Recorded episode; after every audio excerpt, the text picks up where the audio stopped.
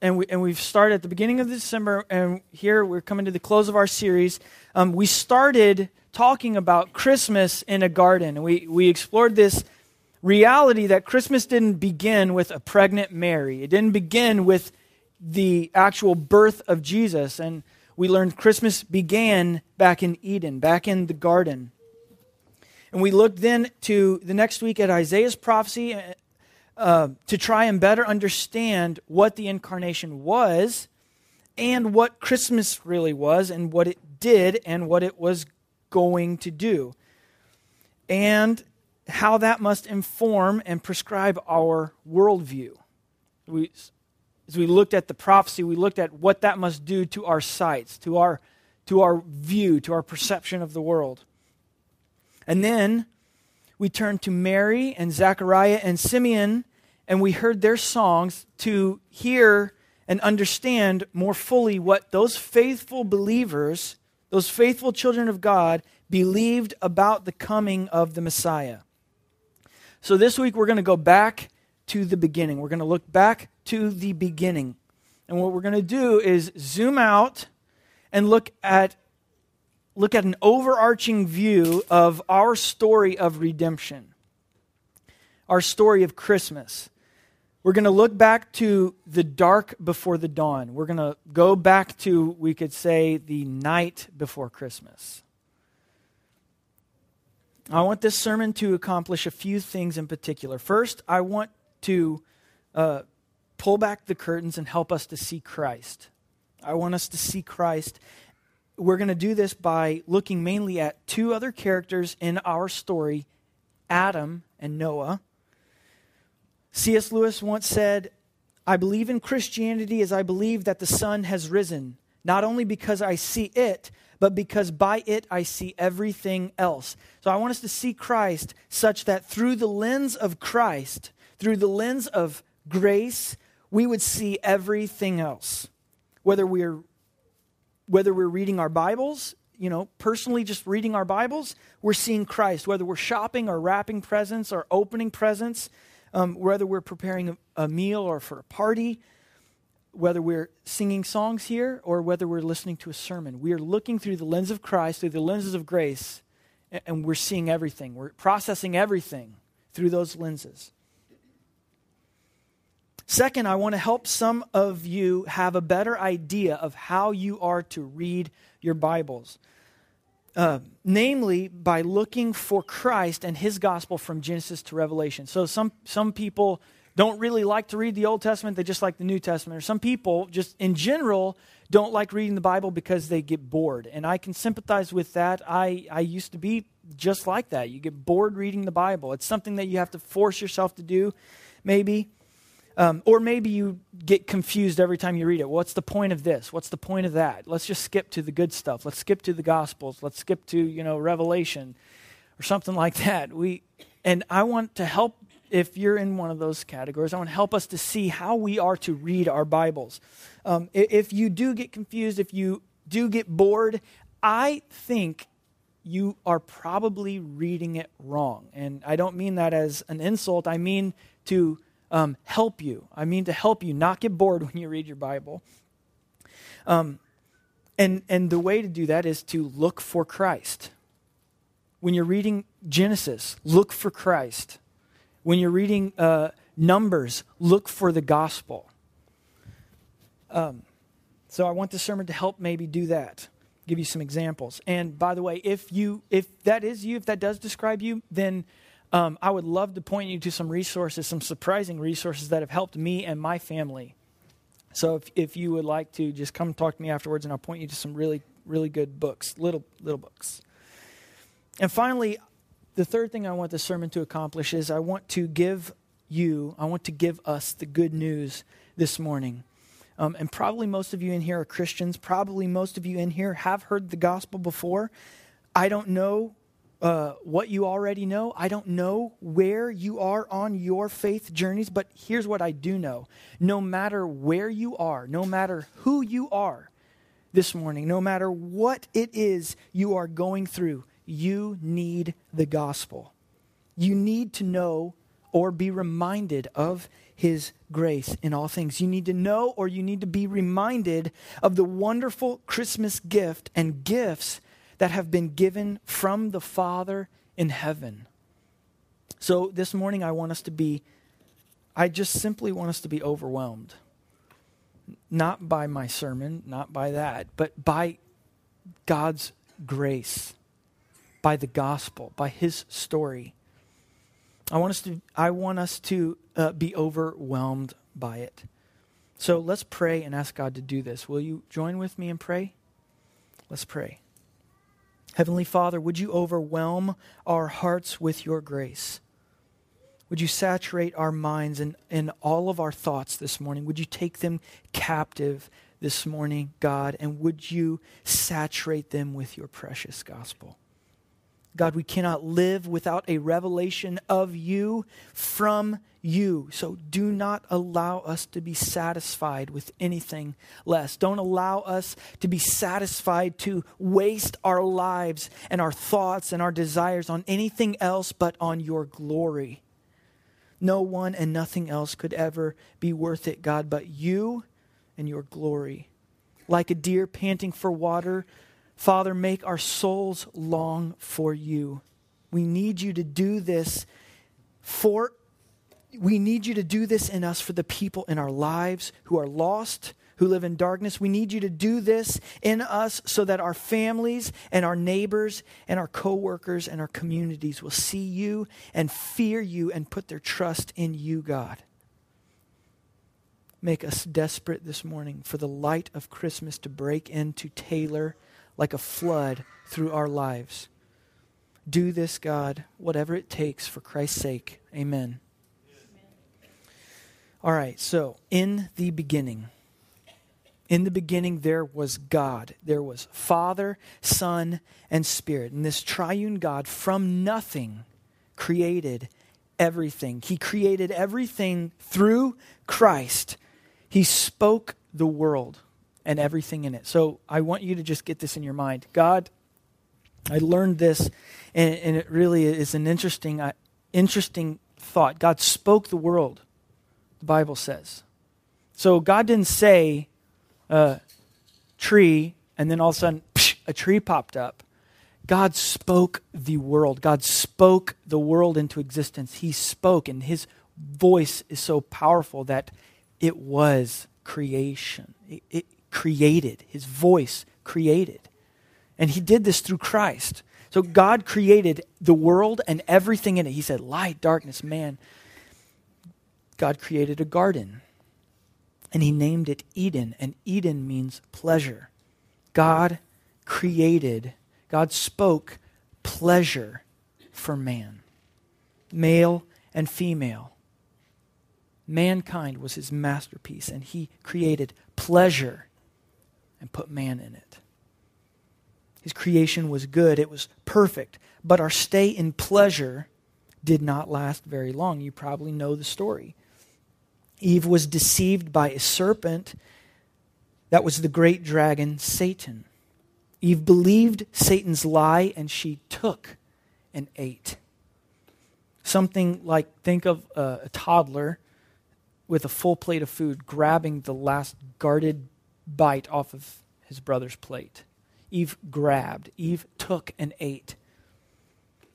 And this grabbing resulted in a curse. This grabbing resulted in our fall. God gave man pleasure with every plant yielding seed for food except for one. This one tree wasn't ours to take and eat.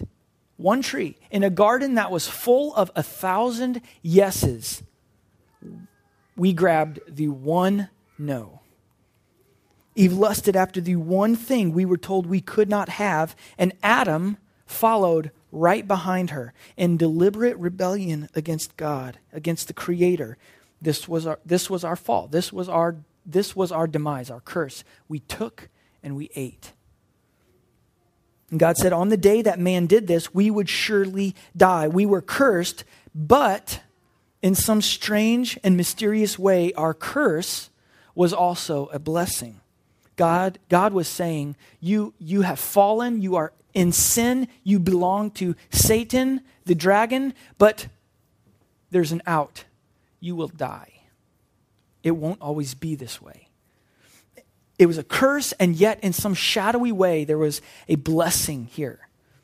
God was letting us know that though we were cursed, though we were sinful, though our hearts had been turned to stone, now we were enslaved by our dragon master. It wasn't always going to be this way. God told Satan then in the garden that there was a dragon slaying seed that was coming. God reminded man that he was dust.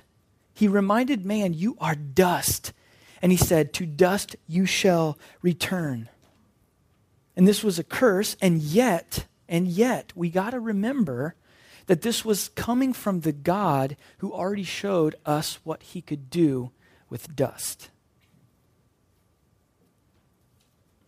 He was reassuring us. It was a proclamation of a curse on his own prized creation. And yet we can hear the whispers of a coming and final recreation, whispers of a second and ultimate dust man. So Adam and Eve's taking and eating led to hatred and violence. It led to perversion and injustice, such that God destroyed the world with a flood, save one righteous man and his family. God, God destroyed the entire world with a flood, except for one man and his family eight lumps of dust. And eight lumps of dust were perfect, all the potter needed. This mess wasn't a surprise to God, this mess was a sign from God. More whispers of a new Genesis and more shadows of a new creation. Noah's flood was another beginning. Noah was the resistance. Noah was the new line. He was saved in an ark from the enraged waters, God made a covenant with Noah that he would never again destroy the earth. And the sign of this covenant was a rainbow, a merciful and terrible bow. A bow in the sky aimed not to earth, not to us. God set that battle bow's sight on himself. God was promising to never again destroy the earth, not because Noah and his family were going to get it right. Noah and his family were still grabbers and takers. They were, they were not going to get it right. They, they couldn't get it right. And yet, God, God gives Noah a promise with a, a rainbow, a bow in the sky, pointed not to Noah, not to earth Eh, with that heavenward bow bent, God was promising that when the time came, he would release an arrow of wrath and justice, rightly due mankind, pulled tight with the bands of love and grace into the heart of another Noah and a better and final Adam. God promised that God promised Noah that he would never again cut off all flesh by a flood but that Noah and that flood silently spoke of another Noah and another flood. The true Noah would save his family, but it wouldn't be eight lumps of dust. It wouldn't be eight people in an ark. The true Noah would save his family of countless multitudes from every tribe and tongue and nation, from all peoples. But he would not save us from just a watery grave. He would not save us from a watery grave. He would save us from the dragon. He would save us from Satan, from sin, and from death himself. Another global flood would come. The flood that Isaiah saw, we looked at a little bit just two weeks ago. A flood of the knowledge of the glory of God that would cover the earth like water is wet. And this is what was written Isaiah 11, verse 9. They shall not hurt or destroy in all my holy mountain. For the earth shall be full of the knowledge of the Lord as the waters cover the sea. Isaiah saw a flood of the knowledge of the glory of God that would cover the earth like waters cover the sea. Now think about that. The waters cover the sea.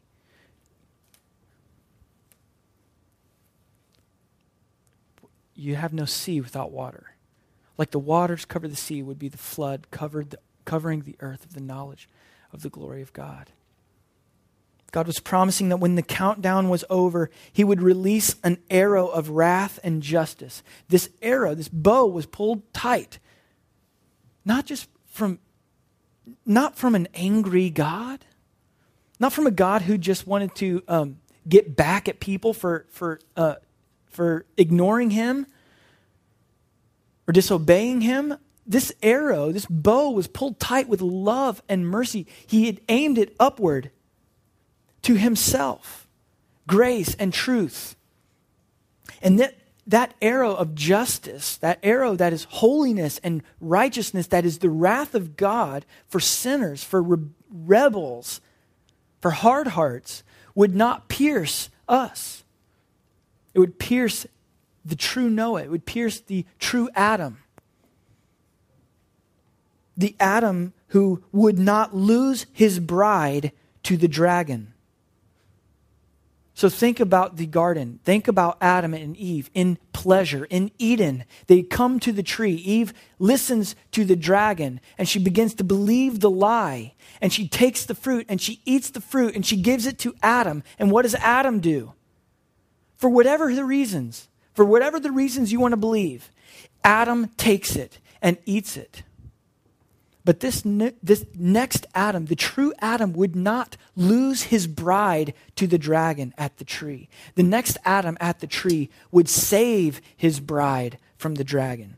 And Adam was coming who would not fail, who had another tree. Now think about this who had another tree, would take again what did not belong to him. But this time, this Adam would take not from God he would take from us what did not belong to him. And from God, he would give to us. Adam and Eve in a garden full of yeses took the one no. The true Adam at the tree.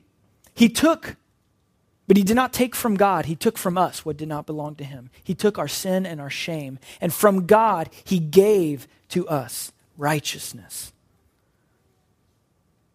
This time, he would be taking from us and from God, He would be giving. He would be giving freely to the grabbers, to the spoiled and ungrateful, to the thieves and to the liars, to the guilty. He would give freely to the poor and the naked and the ashamed. He would give to us. God sent this new Adam and this better Noah from heaven to wear a belly button I don't know if you believe Adam in the beginning had a belly button, but really it doesn't matter. The point is, Jesus had a belly button. Jesus had a belly button. The God man was born. He, now, now, bear with me for a moment, okay? I have a point and why I'm bringing these things up. I want us to see something that perhaps we have not really connected in our minds. Perhaps, maybe. God sent this new Adam, this new Noah, he sent the Messiah to be born, to eat, to eat, to pee and to poop. I mean, we just have Gideon, so this makes it really easy. It's made it really easy for me to write this stuff out because here I'm in the middle. We're in the heat of this moment seeing Gideon be born, seeing what that, you know, again, I mean, it wasn't my first rodeo, but seeing again what it was like. And here he's at home and seeing what he does. He eats and he pees and he poops and he sleeps and he cries. That's it. That's all that's all we got so far. And Jesus was born. Jesus peed and pooped. Jesus nursed at his mother's breast. Is that crazy or not? Okay, let me kick it up a notch. Jesus passed gas. Now, I am not saying that to just be crass or any. I'm not saying that to um, gross anybody out, but I'm I'm saying, on average, the a- average person passes about half a liter of gas a day. What I'm I'm saying is everybody does it. It's not we everybody does it. Mankind, this is what we do. Jesus became a man. Does that seem irreverent when, when I say Jesus farted? it seems irreverent. It seems irreverent to me. It, it does. It rubs me wrong, like I should not say that. But this is my point. This is the point. Christmas seems or should seem irreverent to us. It should seem like blasphemy to us. God became a man. God became a man.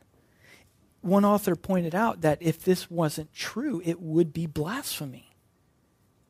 It, if this wasn't true, it would be blasphemy. It, it, that uncomfortable feeling we feel when we say something like Jesus passed gas. This, this is the irreverence of what the incarnation was. God, holy Christ in heaven, seated at the right hand of his Father, put on flesh and became a man. Now,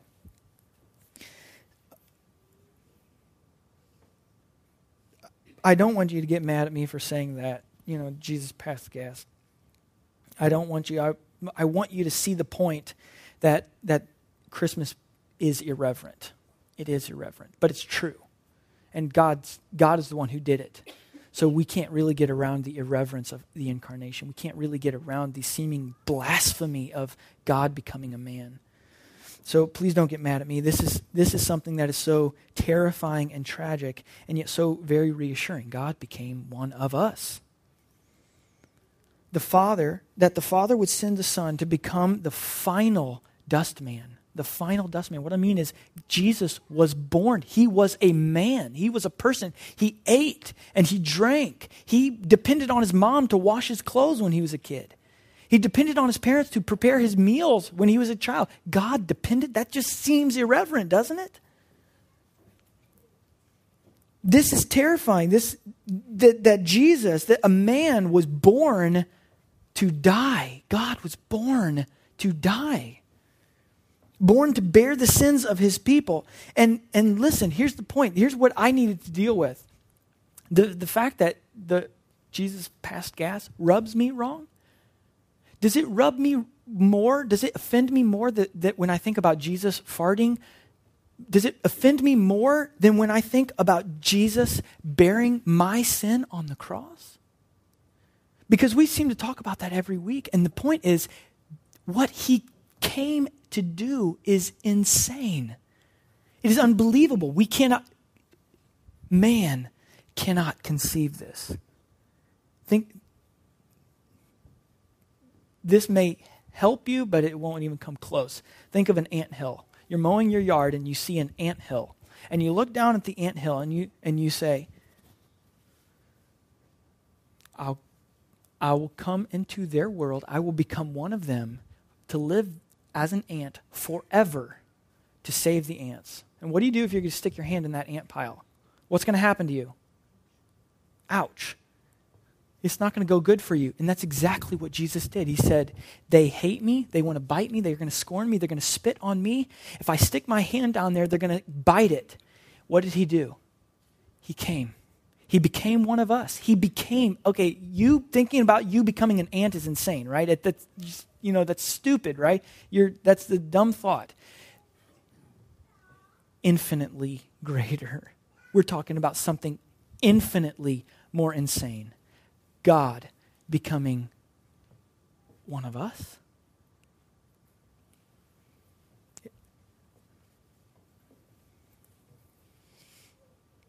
If if we're more offended on the you know that he pooped and peed and farted and nursed at his mother's breast, if we're more offended that he was born than than the fact that he died and took our sin on himself, then we're missing something. We're missing something very important, and that would be grace. We're missing grace.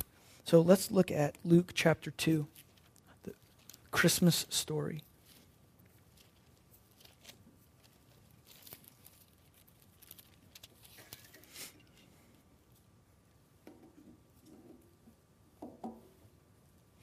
Luke chapter 2, I'm going to read verses 1, verses 1 through 20. This is the word of the Lord. In those days, a decree went out from Caesar Augustus that all the world should be registered. This was the first registration when Quirinius was governor of Syria. And all went to be registered, each to his own town. And Joseph, also went up from Galilee, from the town of Nazareth to Judea, to the city of David, which is called Bethlehem, because he was of the house and lineage of David, to be registered with Mary, his betrothed, who was with child. And while they were there, the time came for her to give birth. And she gave birth to her firstborn son, and wrapped him in swaddling cloths, and laid him in a manger, because there was no place for them in the inn. And in the same region there were shepherds out in the field keeping watch over their flock by night. And an angel of the Lord appeared to them, and the glory of the Lord shone around them, and they were filled with fear. And the angel said to them, Fear not, for behold, I bring you good news of great joy that will be for all the people. For unto you is born this day in the city of David a Savior, who is Christ the Lord. And this will be a sign for you. You will find a baby wrapped in swaddling cloths and lying in a manger. And suddenly there was with the angel a multitude of the heavenly host, praising God and saying, Glory to God in the highest, and on earth, peace, goodwill toward men. When the angels went away from them into heaven, the shepherds said to one another, Let us go over to Bethlehem and see this thing that has happened, which the Lord has made known to us. And they went with haste and found Mary and Joseph and the baby lying in a manger. And when they saw it, they made known the saying that had been told them concerning this child. And all who heard it wondered at what the shepherd told them. But Mary treasured up all these things, pondering them in her heart. And the shepherds returned, glorifying and praising God for all they had seen as it had been told them. The night before Christmas was just that. It was, it was night. It was dark. It was dark when Jesus was born. It was dark when the angel heralds gave the good news for the world to the shepherds. It was despairingly dark in the world from Adam to Noah to Abraham to David to Isaiah to Mary and Joseph to the shepherds in their field. It was dark before the light came. J.R.R. Tolkien, who wrote The Hobbit and The Lord of the Rings, he invented a word that every Christian should know. So, uh, this word is eucatastrophe. Tolkien was a Christian, and his stories are consistently reflective of that. If you haven't seen the newest Hobbit movie. It's it's just wonderful. You can go and and again through the lenses of Christ and through the lenses of grace, watch your movies, and it's it'll make them so much better. Or you can just throw them away and say, well, that was a that was a lie. But the Hobbit, it's a good one. So toward the end of the first Hobbit movie, when the enemy um, had has Bilbo and Gandalf and the dwarf company trapped in a tree, hanging over a cliff. There's nowhere for them to go nothing for them to do, a eucatastrophe occurs. They are rescued by the eagles. A eucatastrophe. Another example of eucatastrophe would be when, uh, in a fairy tale, when the prince finally arrives and, and wakes the sleeping beauty with a kiss. Eucatastrophe. So, eucatastrophe, according to Tolkien, is the sudden happy turn in a story which pierces you with a joy that brings tears. It is the sudden glimpse of truth, your whole nature chained in material cause and effect, the chain of death. Feels a sudden relief, as if a major limb out of joint had suddenly snapped back into place. Eucatastrophe is sudden joy. Turn in the story. So, man in our fallenness, desperately needed saving. Adam and Eve, remember, in the beginning, we fell, we sinned. Curse was pronounced. So mankind in our fallenness desperately needed saving. But because this is life is no fairy tale, we don't just snap our fingers and out of nowhere get to the happy ending. Life is no fairy tale. We don't just get to snap and get to the happy ending. It's got to come from somewhere. It's got to come from something. It's got to be bought. It's got to be purchased. It's got to be written. We, This is the world that God made, and that means we need to be redeemed according to our nature, according to the nature of God's world. God spoke the world into existence. God created mankind. Tolkien said, Man is the storyteller. And that means we would have to be redeemed in a manner consistent with our nature. By a moving story. By a story, by word, by the word. Tolkien gave us this word that perfectly describes the incarnation. Chris, Christmas, is, the incarnation is the eucatastrophe of human history. Darkness, and then eucatastrophe, incarnation. A son is given. The baby is born. And then he goes on, he actually says that the um, resurrection is the eucatastrophe of the incarnation. So the baby is born, that baby lives, and that baby is crucified on a cross, condemned to die, dead, buried in a tomb, and eucatastrophe. Resurrection. The light has come. A new day has dawned. When, when I hear Christians bemoaning materialism at Christmas time. I always wonder if, if, they, if they really even know the story.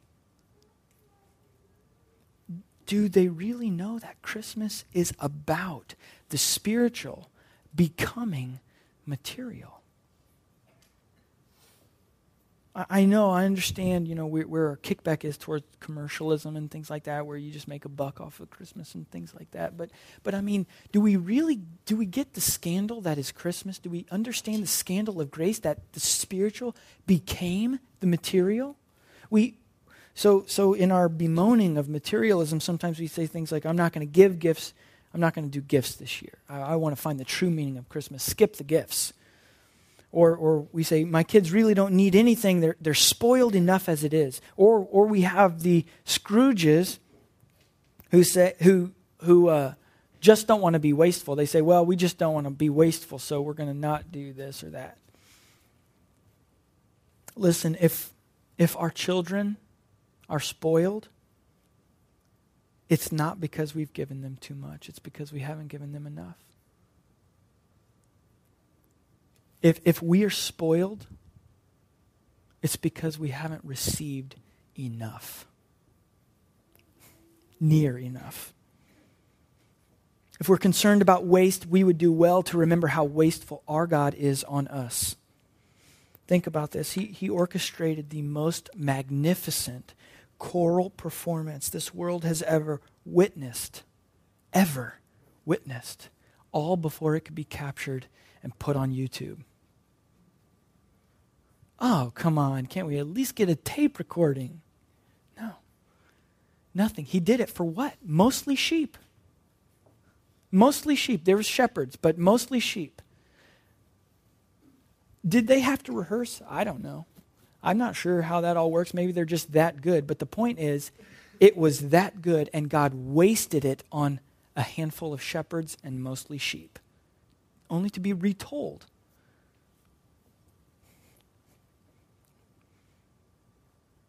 We're worried about wasting half a turkey and some wrapping paper.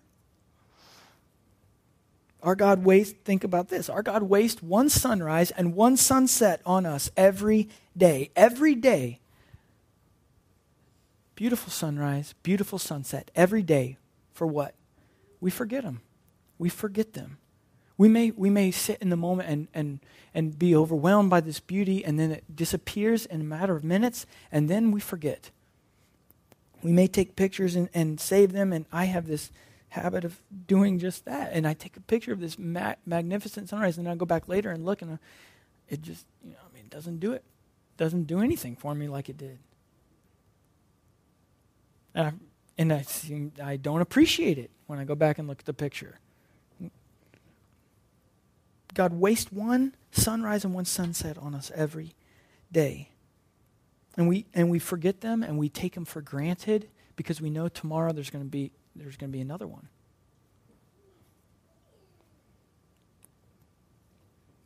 Most people just ignore them altogether. Except for, you know, maybe special occasions. You go to the oasis, you ring the bell, and you look at the sunrise, and you, you get overwhelmed by beauty. But, but it, by and large, every day these come. And we forget them. We, we take them for granted. And yet, God apparently doesn't mind because he keeps sending them. Or have you, I don't know if you've ever seen a, a close up picture of a snowflake. They're gorgeous. And to think that every one is unique, there's no two alike it'll blow your mind when you see a picture of a snowflake. And then, and then think about uh, how many of them there are. When, when snow starts to fall, which doesn't happen that often here, my wife thought I was silly for even bringing this up in Texas, but I'm gonna I'm gonna risk it.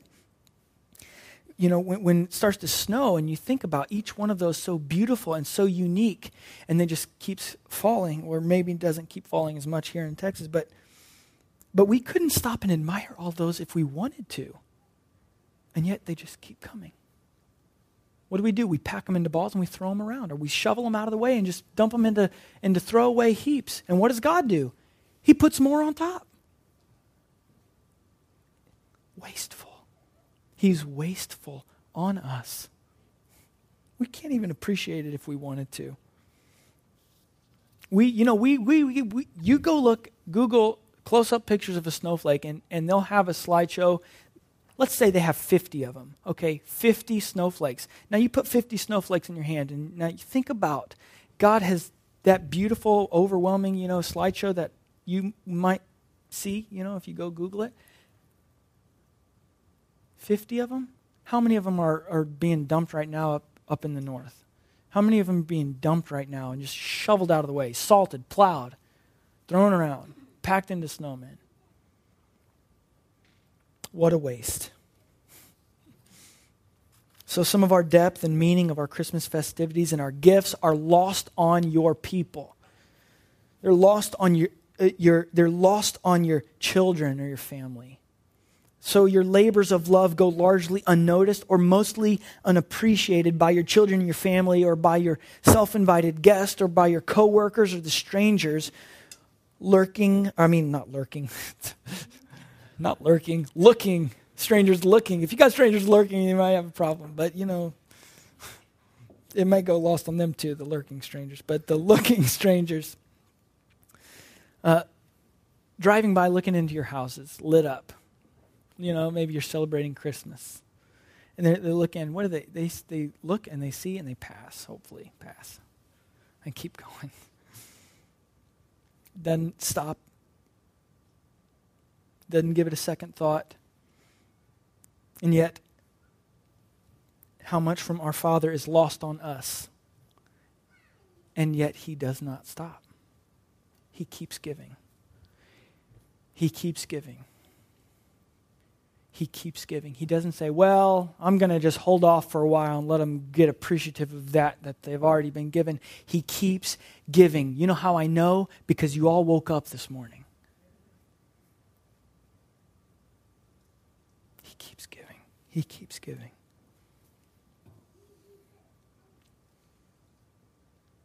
Think about that night, Mary and Joseph. They finally make it to Bethlehem, only to find there's no room for them.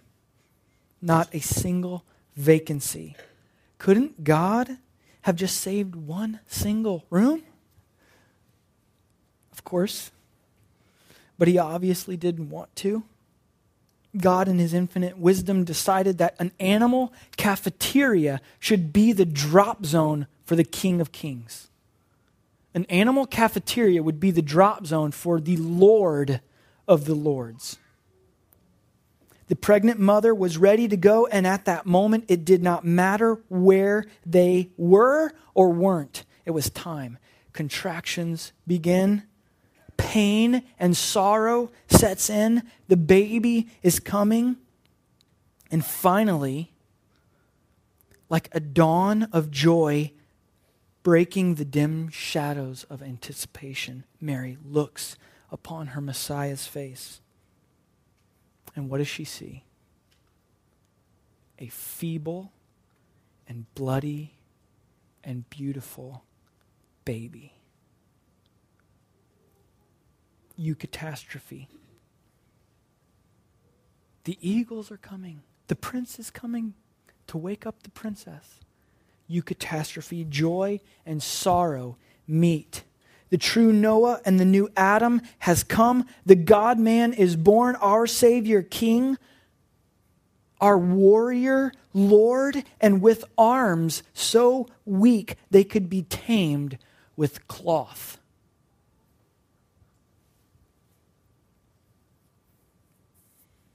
This mother at this moment, no doubt, could see the beauty, like every mother can see the beauty and the joy. It was right there in her baby's face. But I believe Mary could also see the terror and the sorrow.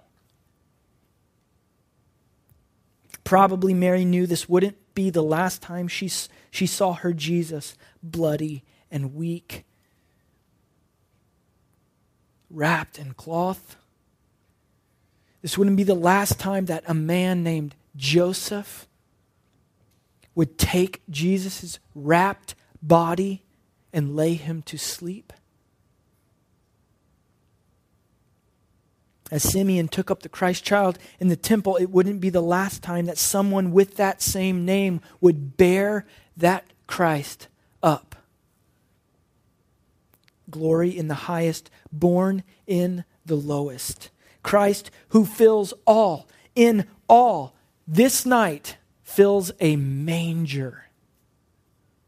A manger. What? A manger. What animals eat from. You know, like when we had our first child, we, you know, if his passy fell on the floor, oh my gosh, get a new one, throw it away. If somebody, you know, if somebody grabs it, you know, and touches it, throw it away, get a new one. Now with Gideon, I could never conceive the manger, laying my child in the manger is what I'm saying. Here this Mary is, and they have, this is what they have a manger. A manger, a feed trough. They're in an animal cafeteria, and they lay the baby, the Christ, in a manger. It's what they had, and it's what God gave them. Our Christ is welcomed into this world on a plate in Bethlehem, which means house of bread. So here's how you read your Bible Christ is born in a manger in Bethlehem. We have the bread of life right where bread belongs in the house of bread on a plate.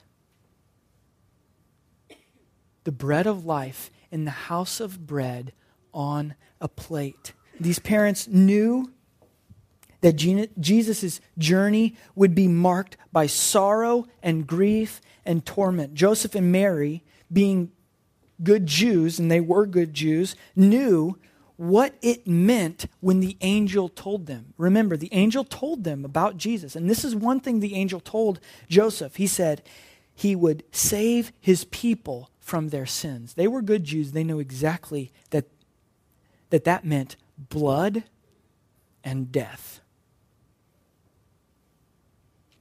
Save his people from their sins. Adam took and ate and sent every man in him the whole human race plummeting into sin and death. Captivity to the dragon. But Adam the second, Adam too, would not grab, he would not follow, he would lead. He would offer. Take me instead. Take me instead. What Adam should have cried at the tree Take me instead. Our Jesus cried, Take me instead. Willing to die to defend his bride from the dragon, he would freely offer himself the bread for the world. No prohibition, no conditions. A call, only a call. Take and eat. Take and eat. So, in garden, in pleasure, a thousand yeses, one no, one prohibition. Do not touch it. When you do, you will die. And now Jesus comes and he comes to another tree and he takes what does not belong to him and he gives what isn't ours to have. He gives it to us. And he says, Take and eat. The whole Bible is about Jesus. And this means that the whole Bible is about Christmas gifts. There's a, a little Charlie Brown skit, tr- Christmas Tales, where Lucy um, tries to convince Linus to buy her Christmas present, and he says, You know, you can't trick me. I'm an old theologian. That's not in the Bible. And she says, Yes, it is. And they go on their little argument. I want to tell you, Christmas is, uh, the Bible is all about Jesus, and that means the Bible is all about Christmas, and that means the Bible is about Christmas gifts. It's about gifts. It's about the incarnation when the Son of God came in the flesh to lead the way. The whole Bible is about his work. The whole Bible is about his work. Our Father and our big brother going behind our backs and conspiring to give us the most amazing Christmas gift we could never have imagined. This is good news. This is good news for us this is more than just good news. This is the good news for us. This is the gospel. In Christ, in this baby, in the bread for the world, all the families of the earth, all the nations would be blessed. So, God, in Genesis 12, verse 3, God preaches the gospel to Abraham, and he says this I will bless those who bless you and him who dishonors you I will curse, and in you all the families of the earth shall be blessed. All the families of the earth shall be blessed. And so you don't assume I'm reading too much into this. Paul gave us the inspired commentary of that glorious promise. And he says this in Galatians 3 8 and 9 and the scripture, foreseeing that God would justify the Gentiles by faith, preached the gospel beforehand to Abraham, saying, In you shall all the nations be blessed. So then, those who are of faith, are you of faith this morning? Do you have faith this morning? If you do, I have good news for you. You are blessed along with Abraham, the man of faith. The thread of Christ begins in the beginning. Christmas began in a garden. No matter where you find yourself today, no matter how dark or impossible your circumstance may be, I want you to remember something. Remember the eucatastrophe. Remember the eucatastrophe. Christ came and died and rose again. He has ascended to the Father. He has received all authority in heaven and on earth. Go, therefore, and go rejoicing into all the world. You have you have every reason to rejoice, to be optimistic as we disciple our children, as we disciple our families, as we take this good news to the world, to the lost, to the hopeless. We go to them because we have the hope. We have the hope because Christ has come. We have the hope because the eucatastrophe has happened. Christ came. The resurrection is real. The resurrection is real. What does that mean? That means not just that Jesus rose from the dead, it means so much more than that. That, that is the token. That is the tip of the iceberg. That is the down payment. Jesus raising from the dead, you know what that means for you? That means you in Him will rise again. The Sun of Righteousness has risen indeed. Malachi 4 2. The bright and morning star is shining, Revelation 22 16. I want to close by reading from the first chapter of Colossians. Colossians 1.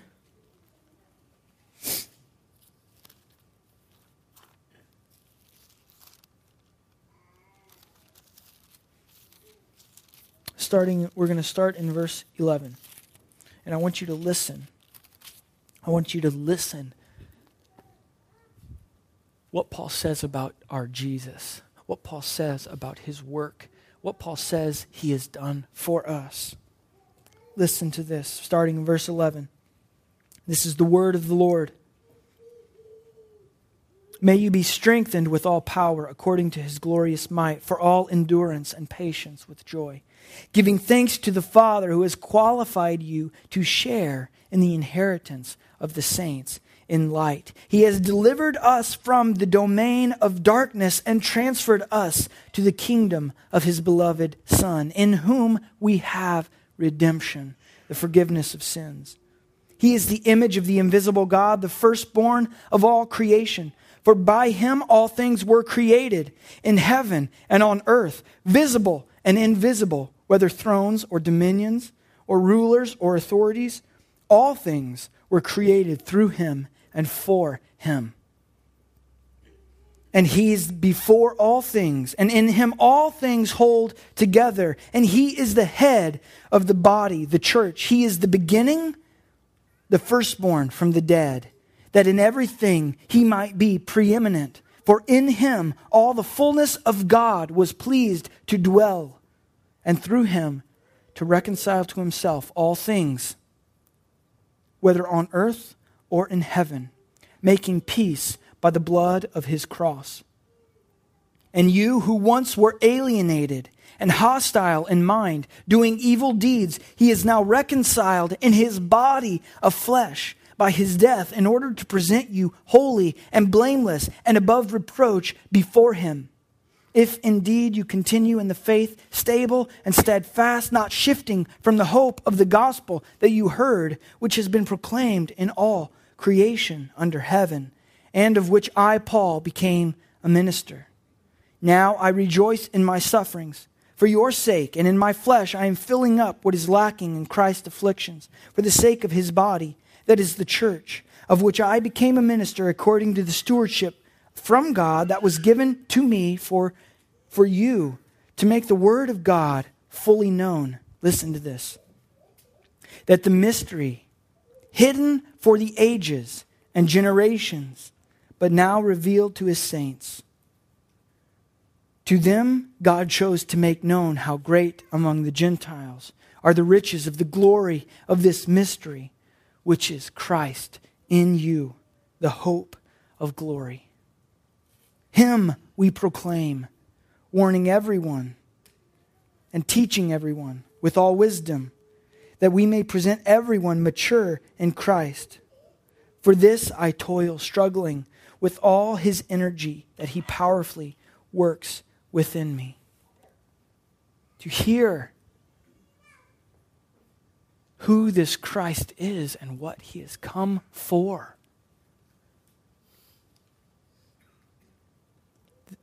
The mystery that was concealed by the dark before Christmas, by the night before Christmas has now been revealed in the light.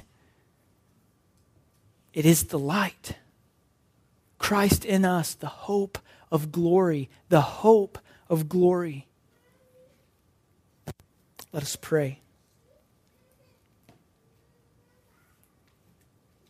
Heavenly Father, I thank you for delivering us from the domain of darkness and transferring us to the kingdom of your Son. Thank you that through Christ, who is supreme and preeminent, we have redemption, the forgiveness of sins. Thank you for sending the bread of life into the world. We confess, Father, that as your that as a congregation, our view of Christ has been much too low. Our understanding of Christmas and of your kingdom has been at best lacking. And at worst, God, we've perverted it with our own false assumptions. God, would you make our souls thirsty to long for you? God, we need you to do this for the people in our lives who are lost, who live in darkness. We need you to do this in us so that our families and our neighbors and our coworkers and our communities will see you and fear you and put their trust in you. God, make us desperate this morning for the light of Christmas to break into Taylor like a flood through our lives. Renew our minds. Reassure us, God, and establish us by Christ, who is the hope of glory. We ask these things in the strong name of Jesus Christ. Amen. Amen. So the charge is this be merry because of the eucatastrophe. Be bright because the Sun of Righteousness has shone in your heart. Be generous. Confidently take risks for the kingdom. Confidently take risks for the kingdom. Urgently and in all of your life, tell the world the good news. Show the world Christ. Live the story of redemption. Live that genuinely. Amen. Amen. Grace to you and peace from him who is and who was and who is to come, and from Jesus Christ, the firstborn of the dead and the ruler of kings on earth, to him who loves us and has freed us from our sins by his blood and made us a kingdom, priest to his God and Father. To him be glory and dominion forever and ever. Amen and amen. Go in peace.